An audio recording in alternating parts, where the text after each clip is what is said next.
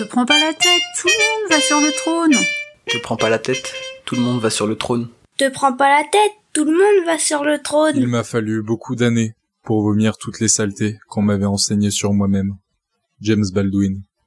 Je m'appelle Aminata et je vous propose au travers de ce podcast des histoires de personnes qui pourraient être vous et qui pourraient être moi. Les conversations que je vous proposerai toutes les deux semaines nous amèneront à découvrir la fois où mon invité s'est dit un truc du genre « après tout, tout le monde va sur le trône ». Et par la même occasion, on décide de laisser de côté leur peur. Tout le monde fait pareil. Te prends pas la tête, le monde t'appartient.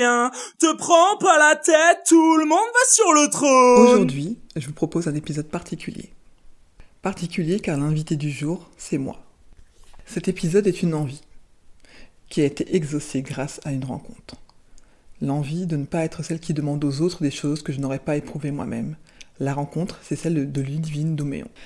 Elle est journaliste pour Ouest France, et notre rencontre s'est faite à l'occasion de l'article qu'elle m'a consacré en juin 2020. Je tenais à ce que cet épisode paraisse en novembre, car c'est le mois de ma naissance et symboliquement il était important qu'il sorte maintenant. Dans cet épisode, vous entendrez parler de ma façon de fonctionner, de mes peurs, de mes envies.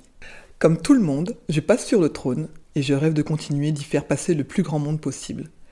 J'espère que cette mise à nu vous éclairera sur mon moteur, l'amour pour la vie et pour l'être humain et l'être humaine. Je remercie encore chaleureusement Ludivine de m'avoir accompagné avec tant de bienveillance. C'est une journaliste comme je les aime, à l'écoute et sincère. Je pense sa participation à cet épisode comme une grande marque de confiance, car je sais que ce n'est pas un exercice évident pour elle. Ludivine, je tiens à te dire que tu peux être fière de toi, et que je suis fière de toi. Te prends pas la tête, le monde Te t'appartient. prends pas la tête, le monde t'appartient. Te prends pas la tête, le monde t'appartient. Bonjour Aminata, Salut Ludivine tu vas bien ce matin? Ouais, très bien, et toi? Bon, bien, bien, mais je me pose une question pour commencer, c'est tu te prêtes à ton propre exercice Hum, avec moi ici? Ouais. Ça te fait quoi? Bah, je me sens presque ému. Parce que euh, en fait d'avoir donné naissance à ce podcast et de me prêter à l'exercice que je demande à mes invités habituellement, ben je me dis ben je me mets presque dans la peau d'une personne euh, voilà qui est interrogée, enfin c'est pas pas presque, j'y suis, j'y suis et euh, j'ai beau avoir pris l'habitude depuis quelques temps maintenant d'être derrière le micro, ben c'est pas pareil quand tu sais que c'est toi qui va être interrogé. Donc euh, j'ai hâte de, j'ai hâte. Il y a une- un côté excitation, mais en même temps une petite, c'est pas une appréhension, mais me dire, bah, est-ce que je vais être à la hauteur de mes autres invités, tu vois? Je continue de me comparer. Eh bien, on va voir ça. Et si tu as hâte, commençons. Est-ce que tu peux te présenter, s'il te plaît? Alors, je m'appelle Aminata Bléas Sangaré, ça c'est pour euh, l'état civil, va-t-on dire. J'ai 42 ans et euh, si euh, je me présente comme le font mes invités, euh, j'ai envie de présenter ma casquette professionnelle parce qu'en fait, podcasteuse, c'est un c'est un hobby pour moi, euh, comme, comme certains feraient euh, du golf ou autre chose, je sais pas. Et euh, mon métier, celui qui me fait vivre et qui me donne de l'argent tous les mois, euh, je suis ce qu'on appelle référente action éducative, donc je travaille pour le département d'Ille-et-Vilaine, donc je suis euh, fonctionnaire, et euh, ce métier me conduit à aider des collèges publics et privés à faire de la gestion de projets, alors euh, projets de toute nature auprès d'eux. Donc voilà. Et alors, d'abord, comment tu es arrivé à ce métier?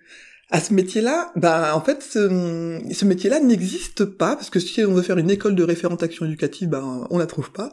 Mais euh, j'étais assistante sociale en fait jusqu'à euh, septembre 2018 et euh, donc j'ai fait une école, euh, j'ai fait un IUT, hein, un IUT euh, carrière sociale à Paris et pendant trois ans j'ai été formée au métier d'assistante sociale. Donc je suis restée assistante sociale de 2001 au moment où j'ai eu mon diplôme d'assistante sociale jusqu'à 2018. C'est- C'est c'est beaucoup, c'est longtemps ça. C'est long, c'est très long, c'est très long et très court en même temps parce que bah alors entre, temps j'ai eu trois enfants, euh, ce qui fait que j'ai eu des congés maternité par exemple, donc ça a réduit fat- Oui. fatalement le temps de travail. Mais euh, euh, j'avais vraiment moi le sentiment que je ne ferais pas ce métier d'assistante sociale à proprement parler, même si j'ai vraiment l'impression que je vais l'être. euh, j'ai ce diplôme d'État qui est un diplôme pour moi qui a une signification importante puisque c'est l'État qui me délivre ce droit d'être assistante sociale. Donc euh, si j'avais envie d'y retourner demain, euh, je pourrais de nouveau voilà. Donc je serai toujours assistante sociale euh, quelque part, sans exercer la fonction, mais euh, je m'étais toujours dit que je ne veux- voulais pas faire ce métier-là jusqu'à ma fin de carrière. Et comment tu as senti justement le moment où il aurait fallu, il était temps de passer à autre chose? Est-ce que c'était, ça s'est insinué comme ça dans le dans le temps ou ou il y a eu un déclic? Ben, il y a eu et un déclic et un, temps. euh, En fait, ce déclic, euh, je le sentais venir dans le sens où je me disais j'ai envie de voir d'autres choses.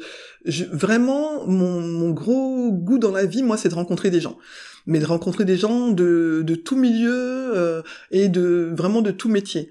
Et je sentais que euh, le métier d'assistante sociale, oui, me faisait rencontrer des gens. Donc je voyais beaucoup de gens, euh, des professionnels comme moi, euh, qui étaient dans le social, et je voyais beaucoup de gens que je recevais et qui avaient des histoires différentes de la mienne.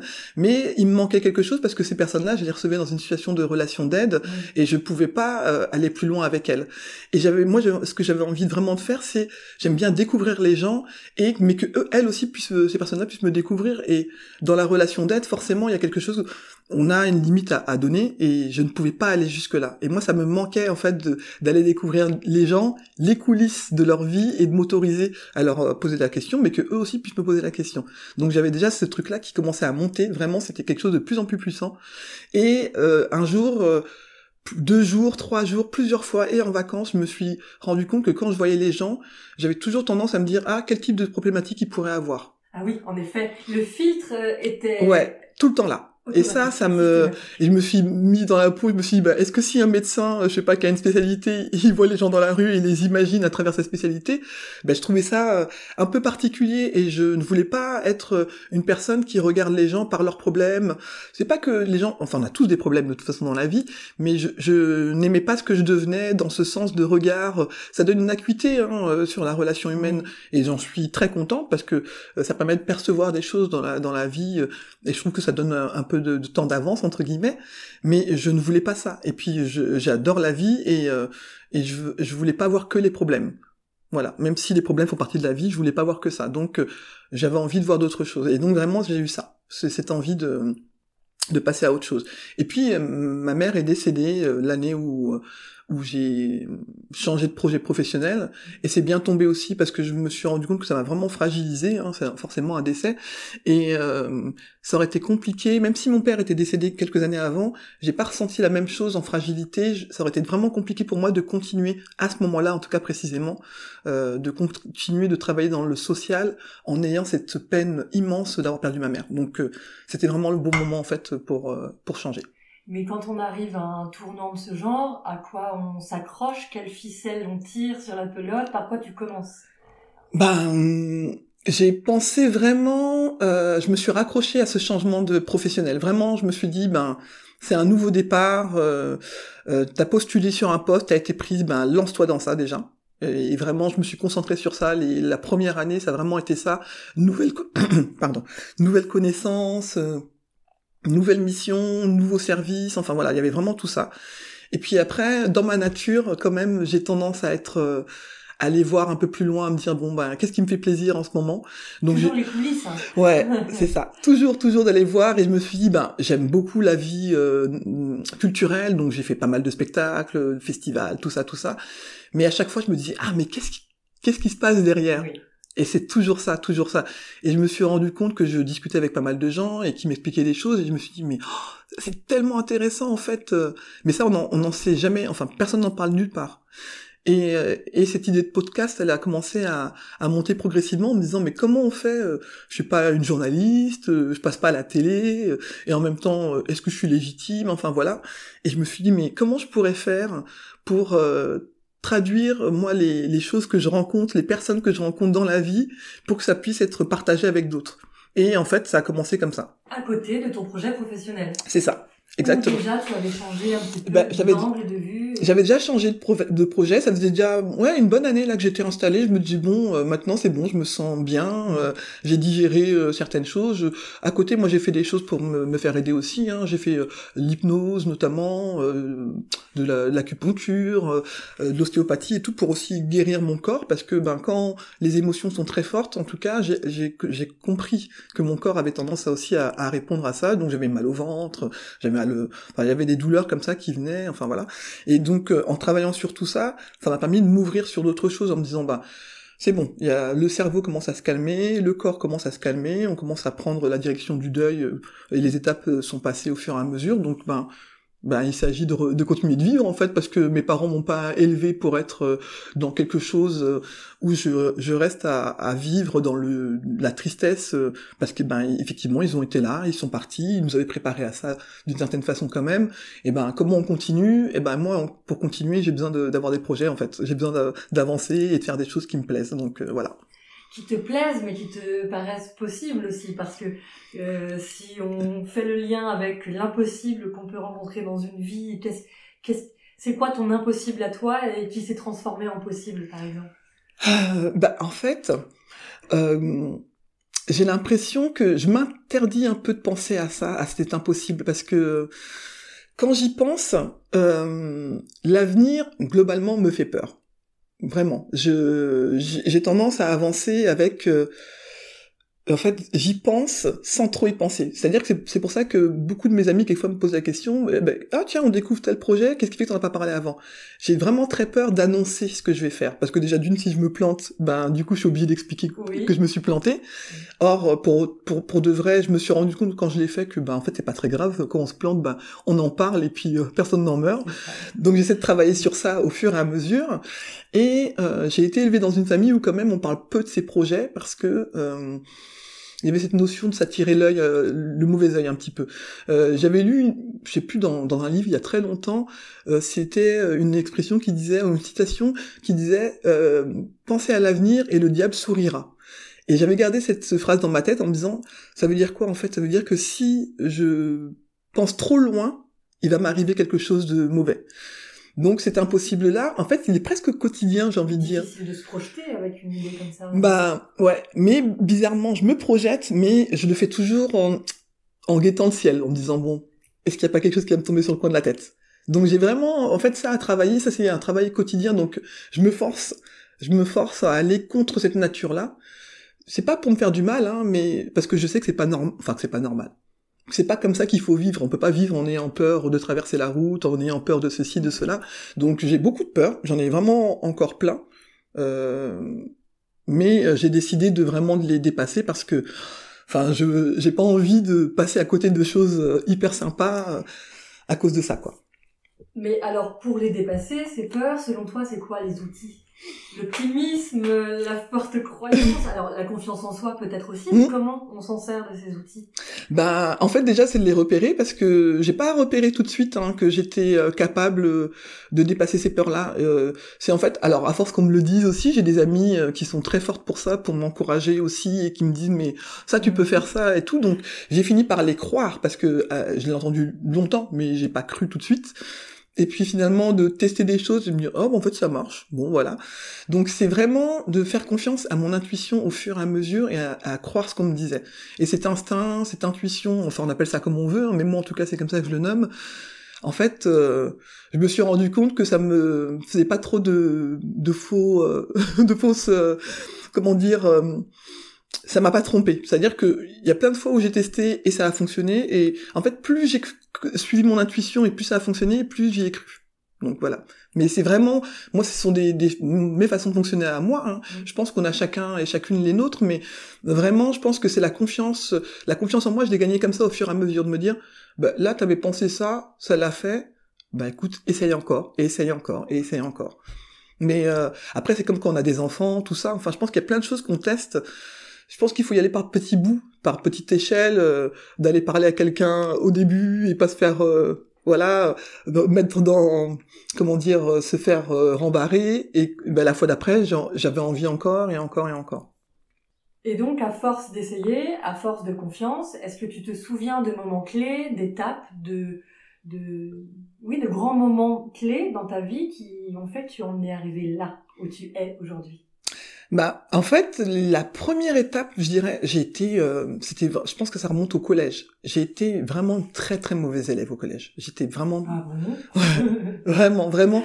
En fait, j'ai, euh, j'habitais, euh, j'ai grandi dans le 93, donc en région parisienne, et euh, ma mère euh, avait l'intuition à un moment donné qu'il fallait qu'on qu'on change de ville parce que euh, elle avait envie d'autre chose pour nous. Donc elle, a- elle avait envie d'acheter une maison.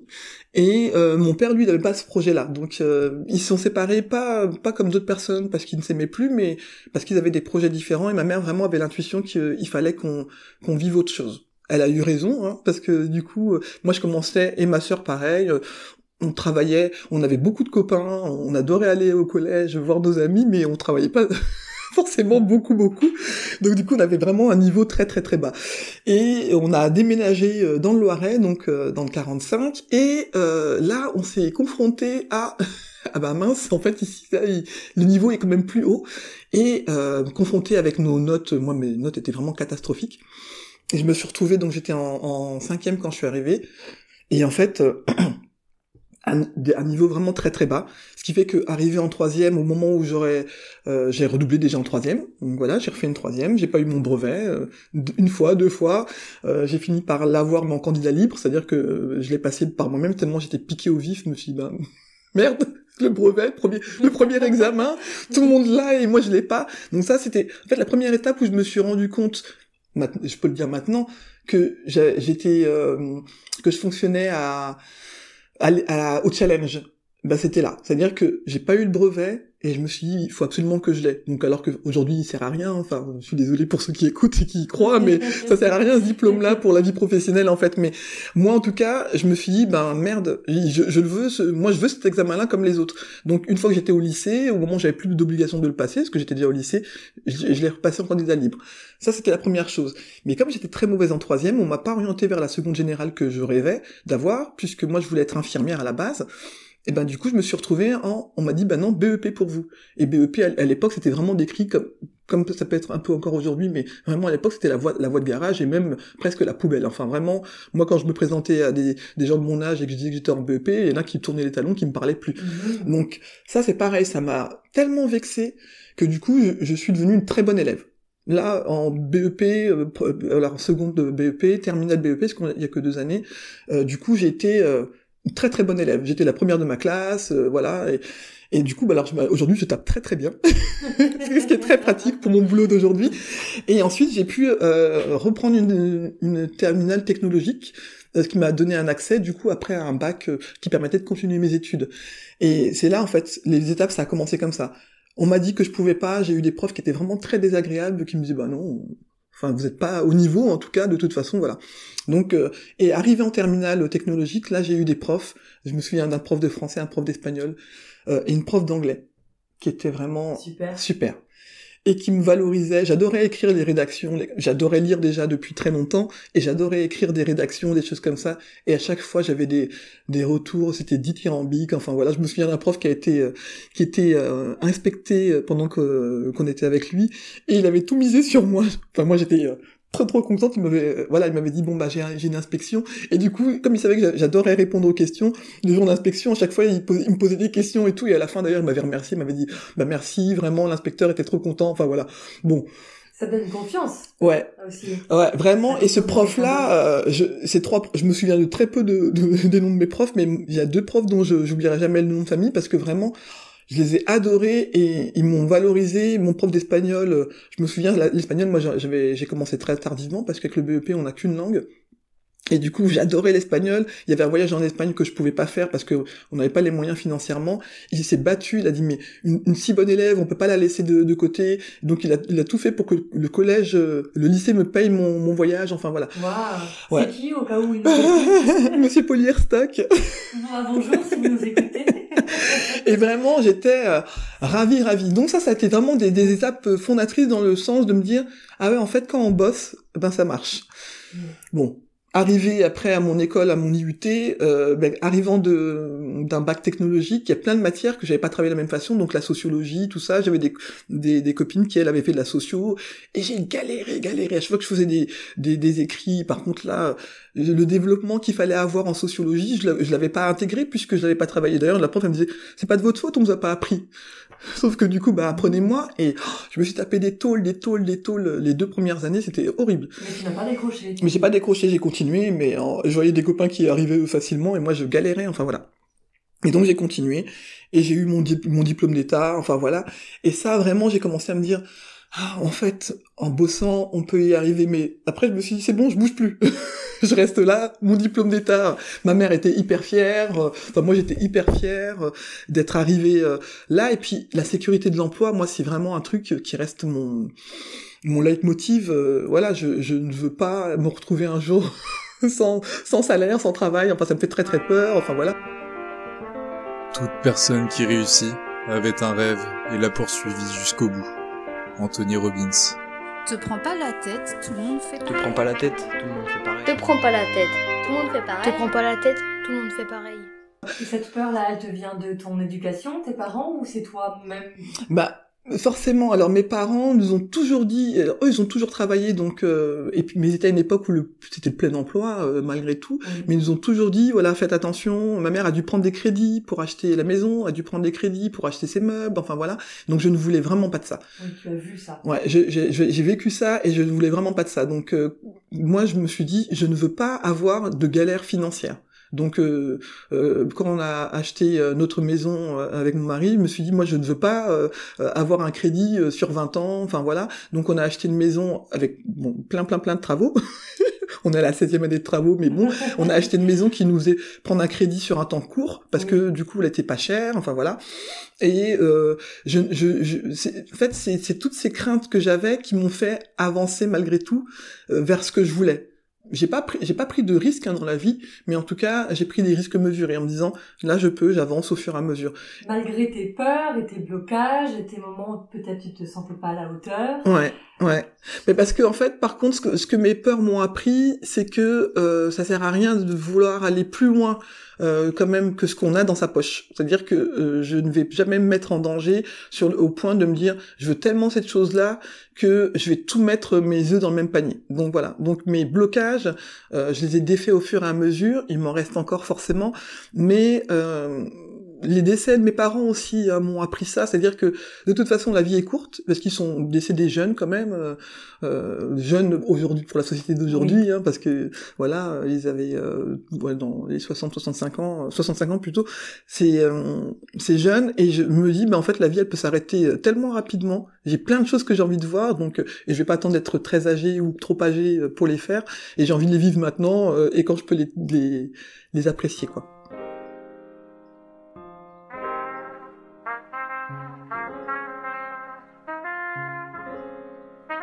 L'important, c'est de transformer l'autocritique en quelque chose de positif. Ivan Lendl. Te prends pas la tête. Le monde t'appartient. Te prends pas la tête. Le monde t'appartient. Te prends pas la tête, le monde t'appartient. Et justement, quelle est la réussite pour l'instant? Il y en aura plein d'autres, je te le souhaite. Mais quelle est celle dont tu es la plus fière? Ben, c'est bon. Je, je pourrais euh, dire euh, mes enfants forcément, toutes ces choses-là, mais je suis fière d'être, euh, de, re- de respecter la femme que je suis. Ça, c'est vraiment quelque chose euh, parce qu'en me respectant, je respecte les, gens autour de moi et j'ai l'impression que ça découle de ça. C'est-à-dire que euh, j'écoute mes envies de plus en plus, j'écoute mes besoins de plus en plus et je suis fier de ça, de pouvoir me m'opposer. Mais que ce soit dans l'intimité ou à l'extérieur, je suis fier de pouvoir dire bah là non ça j'en veux pas. Et ça, euh, avant je me disais bah je tournais parce que je me suis jamais trop trop laissé faire, mais j'essayais quand même de répondre aux besoins et aux envies des autres personnes. Pour Quand être même. aimé. Pour être aimé. Ah ben clairement. Ça, ça ça restera je pense mon enfin je je sais pas s'il y a des personnes qui n'aiment pas être aimées mais moi j'aimais beaucoup être aimé. J'avais besoin d'être aimé pour m'aimer. Voilà. Et aujourd'hui j'ai plus besoin de ça. Et ça je suis hyper fier de ça. Plus besoin des autres pour ressentir ouais euh, la confiance en soi, l'amour de soi. Ouais. Tu- ouais Donc tu as été tributaire de cette euh, de, des relations avec les autres pendant longtemps. Ah, carrément. Mais, mais comme souvent, et, Mm. et le plus fort, c'est d'en être sorti. Ouais, de- ouais. C'est vraiment tout, tout frais, hein, mais j'ai, j'ai encore quelquefois des petits relents qui reviennent comme ça, mais j'arrive à les, à les percevoir et me dire, ah, là, t'es en train de retomber dans ton travers de, de, d'attendre euh, la validation dans le regard de l'autre ou euh, le message que t'envoies où t'as pas de réponse. Enfin voilà, j'ai, encore ce petit, euh, ce petit, euh, ce petit, cette petite crainte dans un coin de ma tête, mais elle me bloque plus. Et c'est un fragile équilibre que de se laisser aller à l'autre parce que autant il peut nous offrir, comme tu disais tout à l'heure, la confiance, Mm. euh, par tes professeurs en étant jeune ou par tes amis très doués pour le faire encore. Et inversement, on peut se sentir, euh, on peut se sentir illégitime face à quelqu'un qu'on pense euh, plus intelligent, plus ceci, plus cela. Et mm. Ça peut être dur de se mettre en avant en quelqu'un. Ah oui, j'arrive à repérer d'ailleurs ma voix change dans ces cas-là. ma voix change, j'ai tendance à, à parler, je sais pas, pas, pas comme une enfant, mais avec une voix un peu ah plus petite, tu vois. Et de me dire, ah ouais. Et là, je lui dis, mais pourquoi tu changes de voix? Ou alors, euh, je vais avoir tendance à faire des blagues lourdes, aller chercher n'importe quoi à dire et même dire une connerie. Et donc du coup, ça va. Bon voilà. Parfois, je me rends compte. Donc euh, d'ailleurs, ça, m'est arrivé euh, il y a quelques temps et du coup, je vais désolé, je crois que j'ai dit une connerie. donc voilà. Et j'arrive pas. Et ou alors, je vais rigoler euh, bêtement. Enfin voilà, ça, ça m'arrive aussi. Mais maintenant, je le sais. Et mais ça, c'est plus du tout mon moteur. Me dire, je vais être aimé là, donc j'y vais. Après, je, me dis que ça peut paraître prétentieux, hein, ça fait la fille euh, euh, qui a plus qui a besoin de personne. C'est pas ça que je suis en train de dire. J'adore être en lien, j'adore euh, avoir des amis, j'adore avoir des gens que je rencontre. Enfin voilà. Mais je me laisse plus. Enfin, j'ai plus mal au ventre quand j'ai pas de réponse à un texto. J'ai plus mal au ventre quand j'ai pas une suite par rapport à une rencontre avec quelqu'un j'ai plus euh, cette crainte de de disparaître. En fait, j'ai compris, j'ai fait euh, pas mal de stages euh, sur les deux dernières années pour comprendre comment je fonctionnais. Sur le dernier, c'était cette année sur l'ego et pour comprendre que j'avais une peur suprême. Elle reste encore là, hein, elle n'a pas, pas disparu complètement, mais maintenant j'arrive à comprendre d'être oublié. Ça, c'est quelque chose, pour moi, ça me... Même là, d'en parler, ça me... Ah oui Ouais, je pourrais en, pleurer de, de savoir qu'on peut m'oublier et ne plus penser à moi. Ça, c'est vraiment un truc qui me... Ça, ça reste un truc. Donc, je commence à savoir un petit peu pourquoi. C'est des choses de l'enfance que j'ai commencé à repérer. Je pense que j'ai que j'ai pas toutes les pièces du puzzle, mais euh, cette, cette crainte-là, elle a beaucoup euh, fonder ma relation aux amis. Donc ce que moi je pensais être leur donner comme de l'amour en disant mais hé, moi je te dis que je veux te voir donc tu devrais avoir envie autant que moi. Euh, ça, peut être, ça pouvait être de la pression pour ces personnes-là. Euh, elles me l'ont jamais dit, hein, mais je pense qu'il y a des relations euh, amicales qu'on puisse arrêter aussi de ce fait-là. et puis ben c'est pas grave, la, vie s'est fait aussi de ça. J'ai fini j'ai fini d'en être mal parce que j'ai perdu sur le chemin comme tout le monde des amis, mais ça m'a, il y a des moments ça m'a bouffé. Enfin je à me remettre en question. Il y a, il y a encore des fois où j'en rêve en me disant mais qu'est-ce que j'ai raté, qu'est-ce que j'ai mal fait, enfin, et à me à me flageller en, me disant mais j'ai raté un truc, à toujours chercher l'erreur venant de moi, alors que dans une relation pour qu'elle s'arrête il faut être deux de toute façon. Mais voilà. Donc en tout cas cette peur d'être oublié, ça c'est quelque chose que je vais continuer à travailler euh, jusqu'au bout de ma vie, je pense, parce que euh, elle est elle est toujours là un petit peu euh, sur mon épaule presque de dire ouh eh, on n'est pas en train de t'oublier là. Enfin c'est cette petite voix contre laquelle je dois je dois lutter quoi. Est-ce que c'est pas lié justement aussi au podcast que tu lances euh, en allant dans les coulisses des gens, euh, comme on fait aujourd'hui avec toi-même. Hein. Mmh. Euh, c'est laisser une trace aussi, et mmh. puis mieux connaître, c'est mieux marquer mmh. un temps, un espace, une personne. c'est lié à ça? Bah oui, je pense que... Oups, démasqué. Mais je me suis posé la question de la trace, hein, c'est vrai, parce que hum, quand mon père est décédé, par exemple, je me suis rendu compte que j'ai maintenant, enfin, tous mes amis qui me voient, je prends des photos tout le temps, tout le temps, parce que je me suis rendu compte que j'avais peu de photos avec mon père. J'étais content, on avait, on avait fait un restaurant euh, quelques années avant son décès, on n'était que tous les deux. C'est la première fois que j'allais au restaurant avec mon père. Euh, et j'étais trop content d'une formation à Paris. J'ai dit on mange ensemble. Enfin voilà. Et j'avais pris une photo. et Je suis content d'avoir pris cette photo là. Ah, Alors à l'époque, je faisais pas, on faisait pas encore les selfies. Je pense que les téléphones ne permettaient pas ça, mais je l'avais pris en photo. Et euh, du coup maintenant, euh, tous mes amis qui me voient, il y a pas un moment, je dis. Et d'ailleurs c'est marrant, j'ai vu des copines ce, ce week-end et je dis j'ai même pas eu besoin de parler, j'ai sorti juste l'appareil et voilà, elles sont mises en position pour être prises en photo.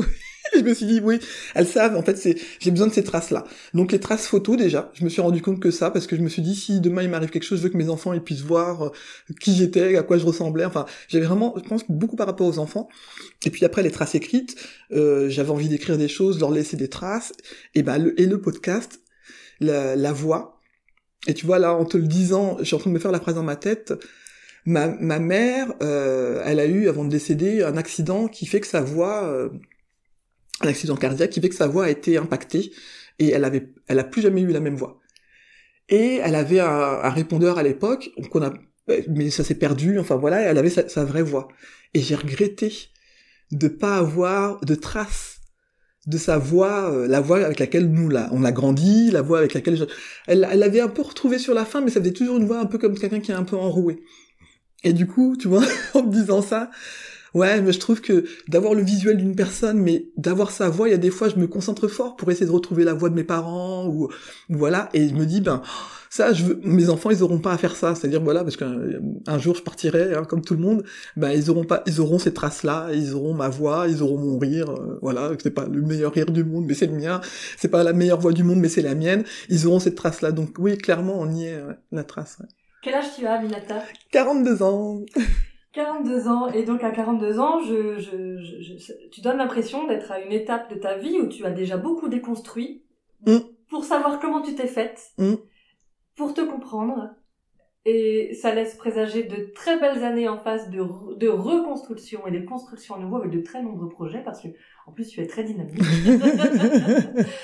et est-ce qu'il y en a pour l'instant des, euh, des projets rêvés, des projets lancés, ou sans imaginer des nuages qui pleuvent au loin. Hein ouais, ben ça, c'est un gros travail que je fais. J'arrive maintenant, et c'est grâce au spectacle hein, d'ailleurs, parce que je me suis retrouvé parfois à prendre des réservations à six mois, un an, et je me dis, ça va pas. En, appuyant sur le bouton pour confirmer la réalisation, je me dis, mais ça se trouve, tu vas être morte à ce moment-là, enfin, t'en sais rien du tout. Donc, grâce au, monde, au monde de la culture, j'ai réussi à me projeter. Maintenant, je peux me projeter à plus d'un an sans avoir peur. Tu vois et, là, ça tombe bien parce qu'après le coronavirus, je crois qu'on va les attendre, les concerts. C'est ça, clairement. Ouais, ouais. Donc, euh, j'ai envie, euh, je, dis quelquefois à mes, à mes amis ou à mes collègues, je leur dis quand je serai grande, je serai formatrice formatrice de quoi, je sais pas. Mais en tout cas, euh, c'est pas, enfin, parce que pourtant j'ai été prof à la, enfin prof entre guillemets, hein, je, je, je, vais laisser au prof, au, vrai professeur euh, le statut de professeur, mais j'étais prof à la maison avec mes enfants et pour de vrai la pédagogie euh, avec des enfants et les miens, j'ai pas adoré du tout, mais en tout cas, euh, j'ai envie de faire de la formation. Pour délivrer en tout cas j'ai dit une fois une formatrice qui formait sur ça, je veux être généraliste, elle me dit mais c'est pas possible. je dis oui, moi c'est ça que je veux. En fait j'aime la routine, on en a forcément, mais j'ai envie de changer de sujet. Donc j'ai envie de trouver une façon de former sur plein de sujets différents. Donc bon, en tout cas, voilà, ça c'est dans un coin de ma tête. J'ai envie de me former pour être formatrice, donc reprendre des études éventuellement. Donc ça c'est le truc qui me qui m'embête un peu, mais bon voilà. Et j'avais envie de me former sur le, genre. Il y a un diplôme universitaire sur le genre qui, qui, existe à Rennes notamment maintenant depuis trois, deux, trois ans. Et j'ai envie, j'avais envie d'aller sur de ce côté-là parce que la question du genre, euh, du féminisme, toutes ces choses-là, c'est vraiment des choses qui m'intéressent parce que dans la déconstruction dont tu parlais, j'ai besoin de comprendre aussi qu'est-ce qui fait que quand on est une femme ou un homme, on a euh, telles, euh, enfin des, des, prérogatives comme ça qui nous sont données, assignées, et ça, ça me saoule en plus. Donc je déteste j'aime beaucoup la liberté et j'ai pas envie qu'on vienne me dire euh, t'es une meuf ou t'es un mec et tu dois faire ci, tu dois faire ça. Donc c'est comme ça que j'élève mes enfants aussi, en disant ben en fait on fait ce qu'on veut dans la vie tant qu'on n'embête personne. Donc voilà. Donc en termes de projet j'ai ça et euh, j'ai participé il y, a, pas longtemps à, invité par une autre podcasteuse à un épisode sur euh, sur le racisme. Et du coup euh, ça a créé une émulation parce que elle a interrogé plusieurs personnes et on a elle a créé un petit groupe où on a pu discuter. Et je lui dit ah faudrait trop qu'on crée un événement ou quelque chose comme ça et hier en me réveillant euh, je me dis ah oui il y a le festival Paris Podcast qui existe à Paris moi, je voudrais bien qu'il y en ait un à Rennes, parce que du coup, bah, il y a plein de choses qui se passent à Paris, et tout le monde n'a pas envie d'aller à Paris, enfin voilà. Donc je dis ça, je le pose là, j'en sais, je sais pas ce, ce qui va se passer, mais j'ai envie de créer un événement en tout cas. Alors peut-être pas que autour du podcast parce que ça, ça limiterait. Hein. je pense pas qu'il y ait 50 000 podcasteurs non plus euh, à Rennes, mais peut-être que des Parisiens auraient envie de venir euh, à Rennes hein, parce que c'est super joli, enfin à Rennes, au, en, en Bretagne. Mais j'ai envie de créer quelque chose, un événement où on se retrouve et où on réfléchit ensemble et où on se on se coucoune j'ai découvert, en tout cas avec Instagram, euh, quelque chose que j'imaginais pas du tout autour des réseaux sociaux, c'est la bienveillance et la sororité. Et ça, oh, je suis euh, bluffé. C'est pas ce à quoi on pense directement en pensant aux réseaux sociaux. Non, hein. carrément, parce que moi j'ai mis longtemps à, y aller parce que on, parle beaucoup des ce qu'on appelle les haters là, et je me suis dit euh, il n'est pas question que j'aille me mettre en avant et que je me fasse latter par euh, téléphone interposé. Et en fait, après on choisit les comptes aussi auxquels on s'abonne. Hein. Moi je me suis abonné à des comptes de, de, personnes bienveillantes et tout et tout, et je vois que leur communauté est bienveillante aussi. Alors il y a quelquefois des, des petits loupés, et du coup je découvre un soutien. Enfin j'ai fait des posts parfois un peu plus intimes où je parlais de, choses qui étaient importantes pour moi et des personnes qui ne me connaissent pas mais on se suit mutuellement, qui m'ont envoyé des messages même en, privé, enfin voilà, qui étaient vraiment hyper touchants. Et euh, depuis que j'ai un compte aussi pour mon podcast, je vois bien que la communauté des podcasteurs et des podcasteuses est aussi hyper bienveillante et je me dis, on a tous besoin les uns et des autres. Donc euh, pourquoi pas se rencontrer en vrai parce que le virtuel c'est cool mais au bout d'un moment le réel moi je, quand même préfère. Et donc voilà, donc j'ai envie de ça de créer un événement euh, ça fait longtemps que j'ai envie de créer un événement, à un moment je m'étais dit ouais, on pourrait créer un marathon parce que il y a beaucoup de marathons qui se font partout, je voudrais créer un marathon autour de chez moi. Bon, voilà, il y a des trucs, j'ai envie de créer quelque chose qui rassemble les gens. Après, sous quelle forme, euh, je sais pas, et avec quels moyens, je sais pas non plus, mais en tout cas, voilà, s'il y a des gens qui ont envie, la même envie que moi à un moment donné, pourquoi pas faire ça à plusieurs, quoi. Donc les réseaux sociaux pour toi c'est relativement nouveau mmh. avec tout ça. Donc mmh. tu, tu, tu as été formé au podcast. Comment tu, Comment tu t'y es mise à tous ces réseaux? Parce que tu as Facebook, tu as Instagram, tu as les podcasts. Comment tu tiens tout ça? Tout le monde passe sur le trône, sur tous les réseaux. Ouais, bah écoute, euh, les réseaux, je m'y suis mise il y a un an presque. Et euh, en fait, en discutant avec une euh, dame qui s'appelle Charles Scapin et qui est coach de coach de vie, je veux dire, et qui a elle-même créé un podcast, qui a un compte et tout. Et j'avais j'avais un jour où j'étais très très mal, pas pas dans pas dans mon assiette, j'avais j'avais entendu une émission dans laquelle elle était enregistrée et ça m'a reboosté parce que j'ai réentendu euh, celle que, j'étais quand j'étais bien. Et en fait, je l'ai contactée par, euh, son adresse qu'elle mettait sur son site en disant, bah, si vous avez envie de discuter de votre projet ou boire juste un café, c'est possible. Donc, euh, je me suis dit, bon, fiche. Et en fait, elle m'a répondu, on s'est parlé, et elle m'a dit, bah, tu sais, et je lui disais, oui, je sais pas, j'ai envie de faire peut-être du coaching ou machin. Elle me dit, mais c'est quoi ta première étape? Je dis, bah, je sais pas, me dit, est-ce que t'es sur les réseaux sociaux? Je dis, bah non, les réseaux sociaux, ça va pas. Aller parler à des gens que je connais pas, euh, comme ça, sur, euh, en virtuel. Autant en réel, ça me dérange pas, mais en virtuel, je voyais pas la chose et tout. elle me dit, bah, peut-être que tu peux commencer par euh, un réseau social, machin ou quoi. Peut-être que du coup, une chaîne YouTube. Je fais, ah, non, non, enfin, me filmer, ça va pas, enfin, non, hein. Elle me dit, bah, peut-être. Et on a parlé comme ça du podcast et ça s'est glissé dans ma tête comme ça. Et je me suis dit, et j'ai commencé à écrire tout de suite après en me disant ah ouais si je, si je crée un podcast on dirait que ça serait si. Mais comme quand on est enfant on dirait que je serais une podcasteuse et que je ferais ça. Donc vraiment mais j'ai écrit plein plein de donc euh, j'ai écrit toutes mes idées euh, tel invité telle personne ceci cela. Donc les invités que j'ai aujourd'hui il y en a plein auxquels j'ai pensé déjà il y a avant même que le podcast existe enfin voilà. Et en fait après je me suis bon, on va bien voir. Et je voyais que le projet continuait, continuait à, grandir dans ma tête, mais je n'avançais pas. J'écoutais des podcasts qui me disaient comment podcaster, mais j'avançais pas. sur le thème aussi, quel thème? Bah. Comment était venu celui-là? Bah en fait, pour de vrai, ma ma phrase euh, vraiment que j'utilise depuis longtemps, c'est cette phrase-là. Alors moi je disais, euh, bon désolé pour ceux qui sont scatophobes, mais je disais tout le monde fait caca. Euh, donc je disais aussi de, de temps en temps aussi on va tous sur le trône, mais voilà. Et en fait c'est tout de suite ce thème-là le titre, en fait, moi, ça, ça marche beaucoup dans mon lit, quand, soit juste quand je vais m'endormir ou en me réveillant, et d'un coup, je me dis, ah, c'est ça que je veux. Et du coup, je l'écris aussitôt, et le titre, tout le monde, c'était tout le monde fait caca à la base, tout de suite il est venu. Et je me suis et j'ai j'ai construit à partir de ça. Et je me suis dit bah ouais tiens alors en fait c'est ça ça ça. Les idées avec quand je parlais avec mes copines. Et en fait ça c'est c'est venu vraiment euh, tout de suite. Et après en fait il s'est plus rien passé pendant plusieurs mois. En février j'ai fait ce stage là sur Lego. J'ai continué d'avancer et je me suis bon, il faut que j'achète mon, euh, faut que j'achète mon matériel. Parce que si j'engage de l'argent, j'ai été élevé comme ça, je dépense pas d'argent pour rien. Ben si j'engage de l'argent, ben j'irai. Donc j'ai acheté mon premier, mon enregistreur et je me suis dit je me lance. Bon, il s'est rien passé, puis après il y a eu le confinement, et en fait euh, euh, Anastasia, qui a créé elle des podcasts et qui est formatrice maintenant, proposait sur Instagram, ben voilà, pendant le confinement, on propose à distance, voilà, Oh bon, bah bingo, bah j'y vais.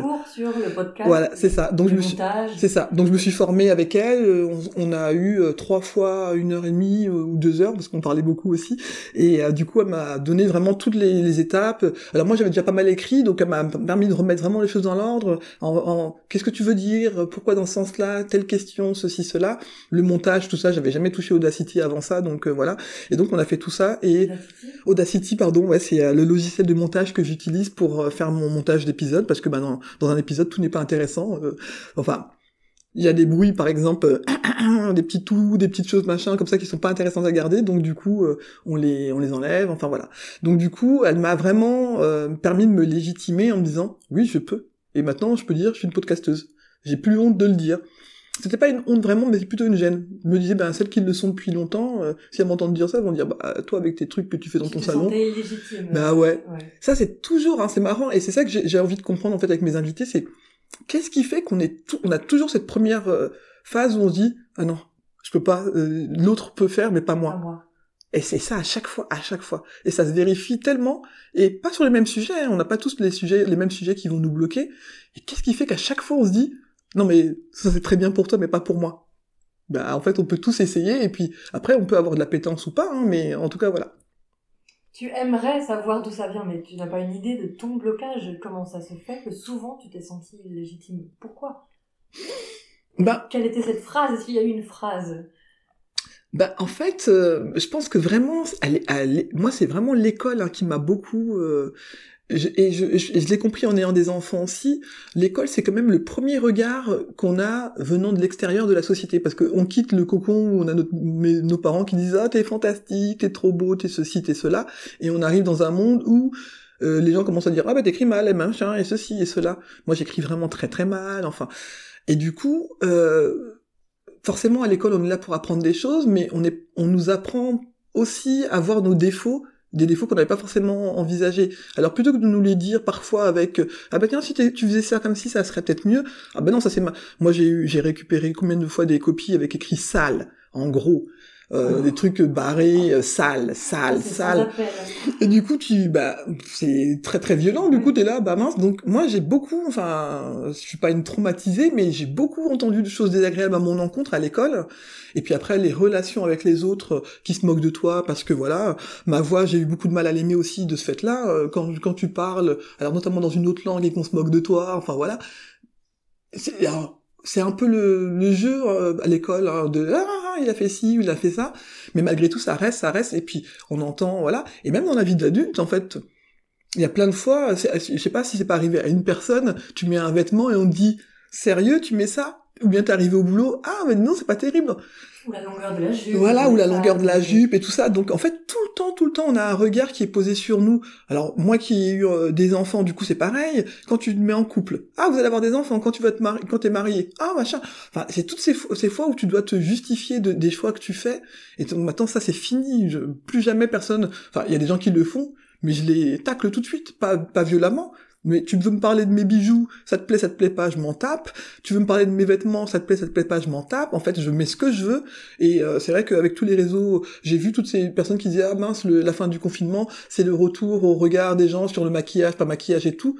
Mais ça, alors moi, franchement, c'est pas, j'ai jamais pensé à, j'ai jamais eu peur de ça. J'ai eu peur des microbes, mais j'ai pas peur du regard des autres parce que de toute façon, on me regarde de toute façon. Je suis très grande, euh, je fais 1m88, on m'a toujours regardé. Toujours, toujours. Il y a des endroits où euh, je suis en minorité du fait de ma couleur de peau, parce que je suis euh, marron, noir, on dit comme on veut.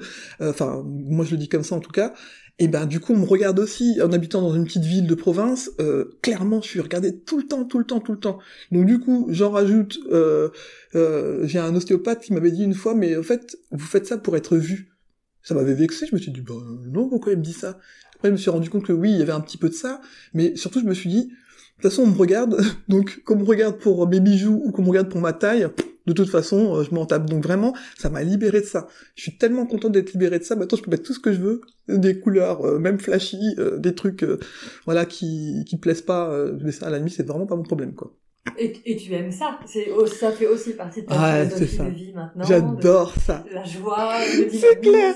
J'adore être. Alors, c'est c'est nul de devoir dire ça encore parce que j'ose espérer que homme ou femme, on peut s'habiller comme on, on veut, mais j'adore être une femme parce que euh, il y a quand même quelque chose sur lequel on nous fait moins suer, c'est que je peux mettre des pantalons, des jupes, des robes, des compagnies sans qu'on me dise quoi que ce soit.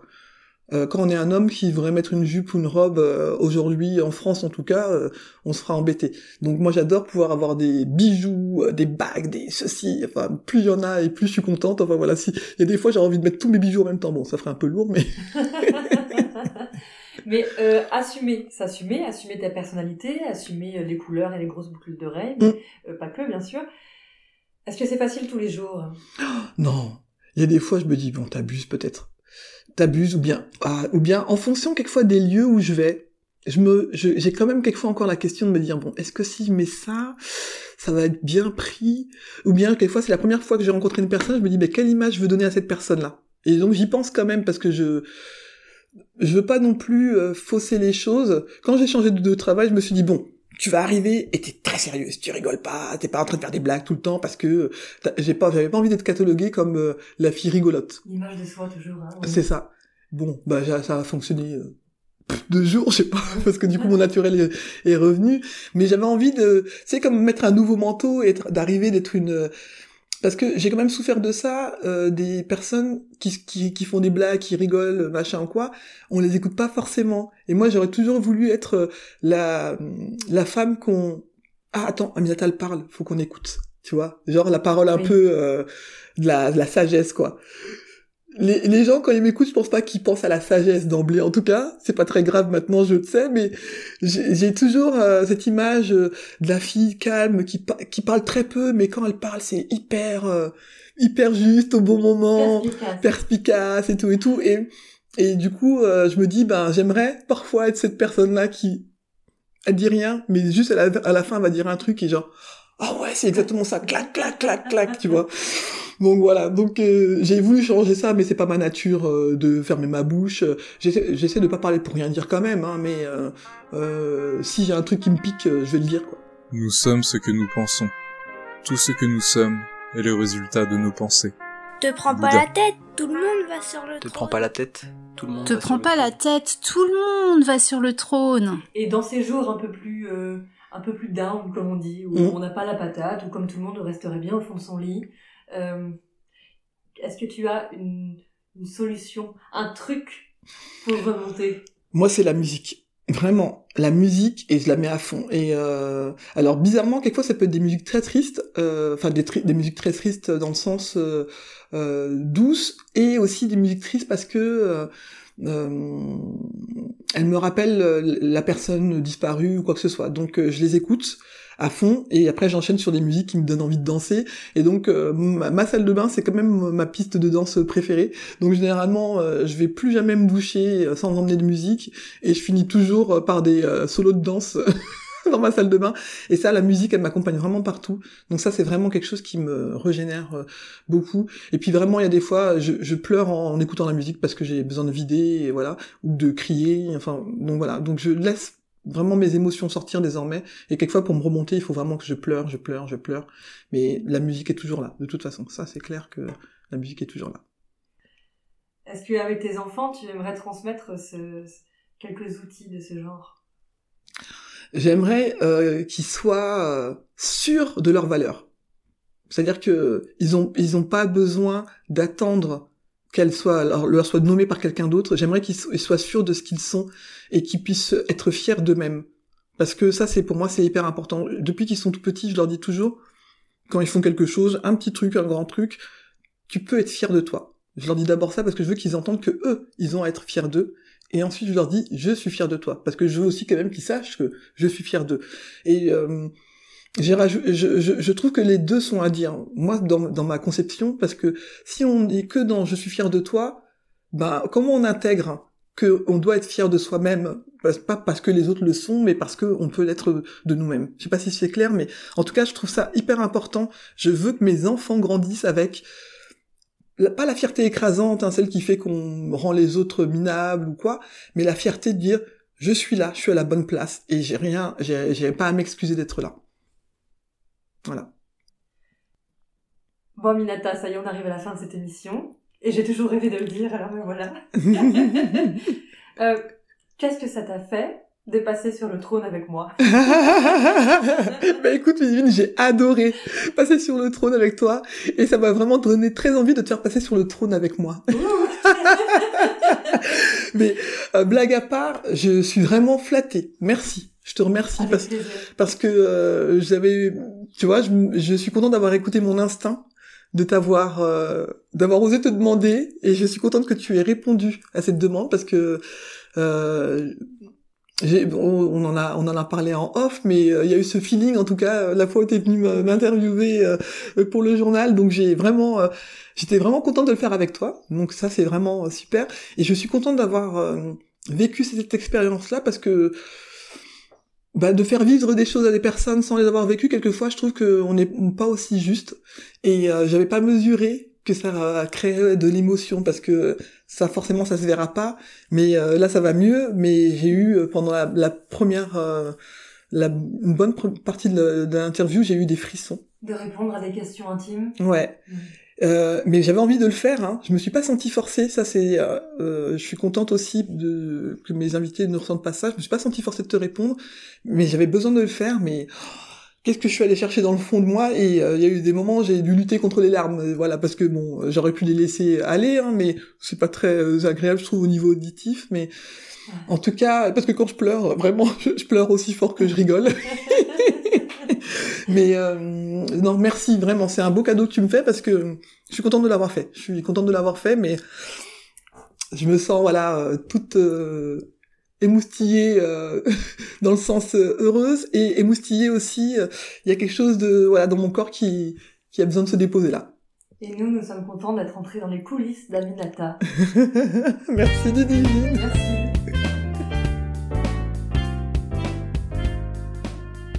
J'espère que vous avez apprécié cette conversation et que cela vous donnera envie de découvrir le parcours de mes prochains ou de mes prochaines invités et pourquoi pas d'aller prolonger la discussion avec eux ou avec elles la prochaine fois que vous les croiserez sur votre route.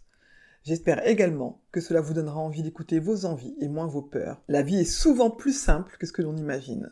Si vous souhaitez me poser des questions ou pourquoi pas être un futur ou une future invitée, n'hésitez pas à vous abonner à mon compte Instagram. Et si mon podcast vous plaît, n'hésitez pas à lui donner des petites étoiles sur votre plateforme d'écoute préférée, que ce soit Apple Podcast ou autre chose, et ça me fera toujours plaisir d'avoir des retours. Les et les philosophiantes, et les dames aussi. Te prends pas la tête, le monde t'appartient. Te prends pas la tête, le monde t'appartient. Te prends pas la tête, le monde t'appartient.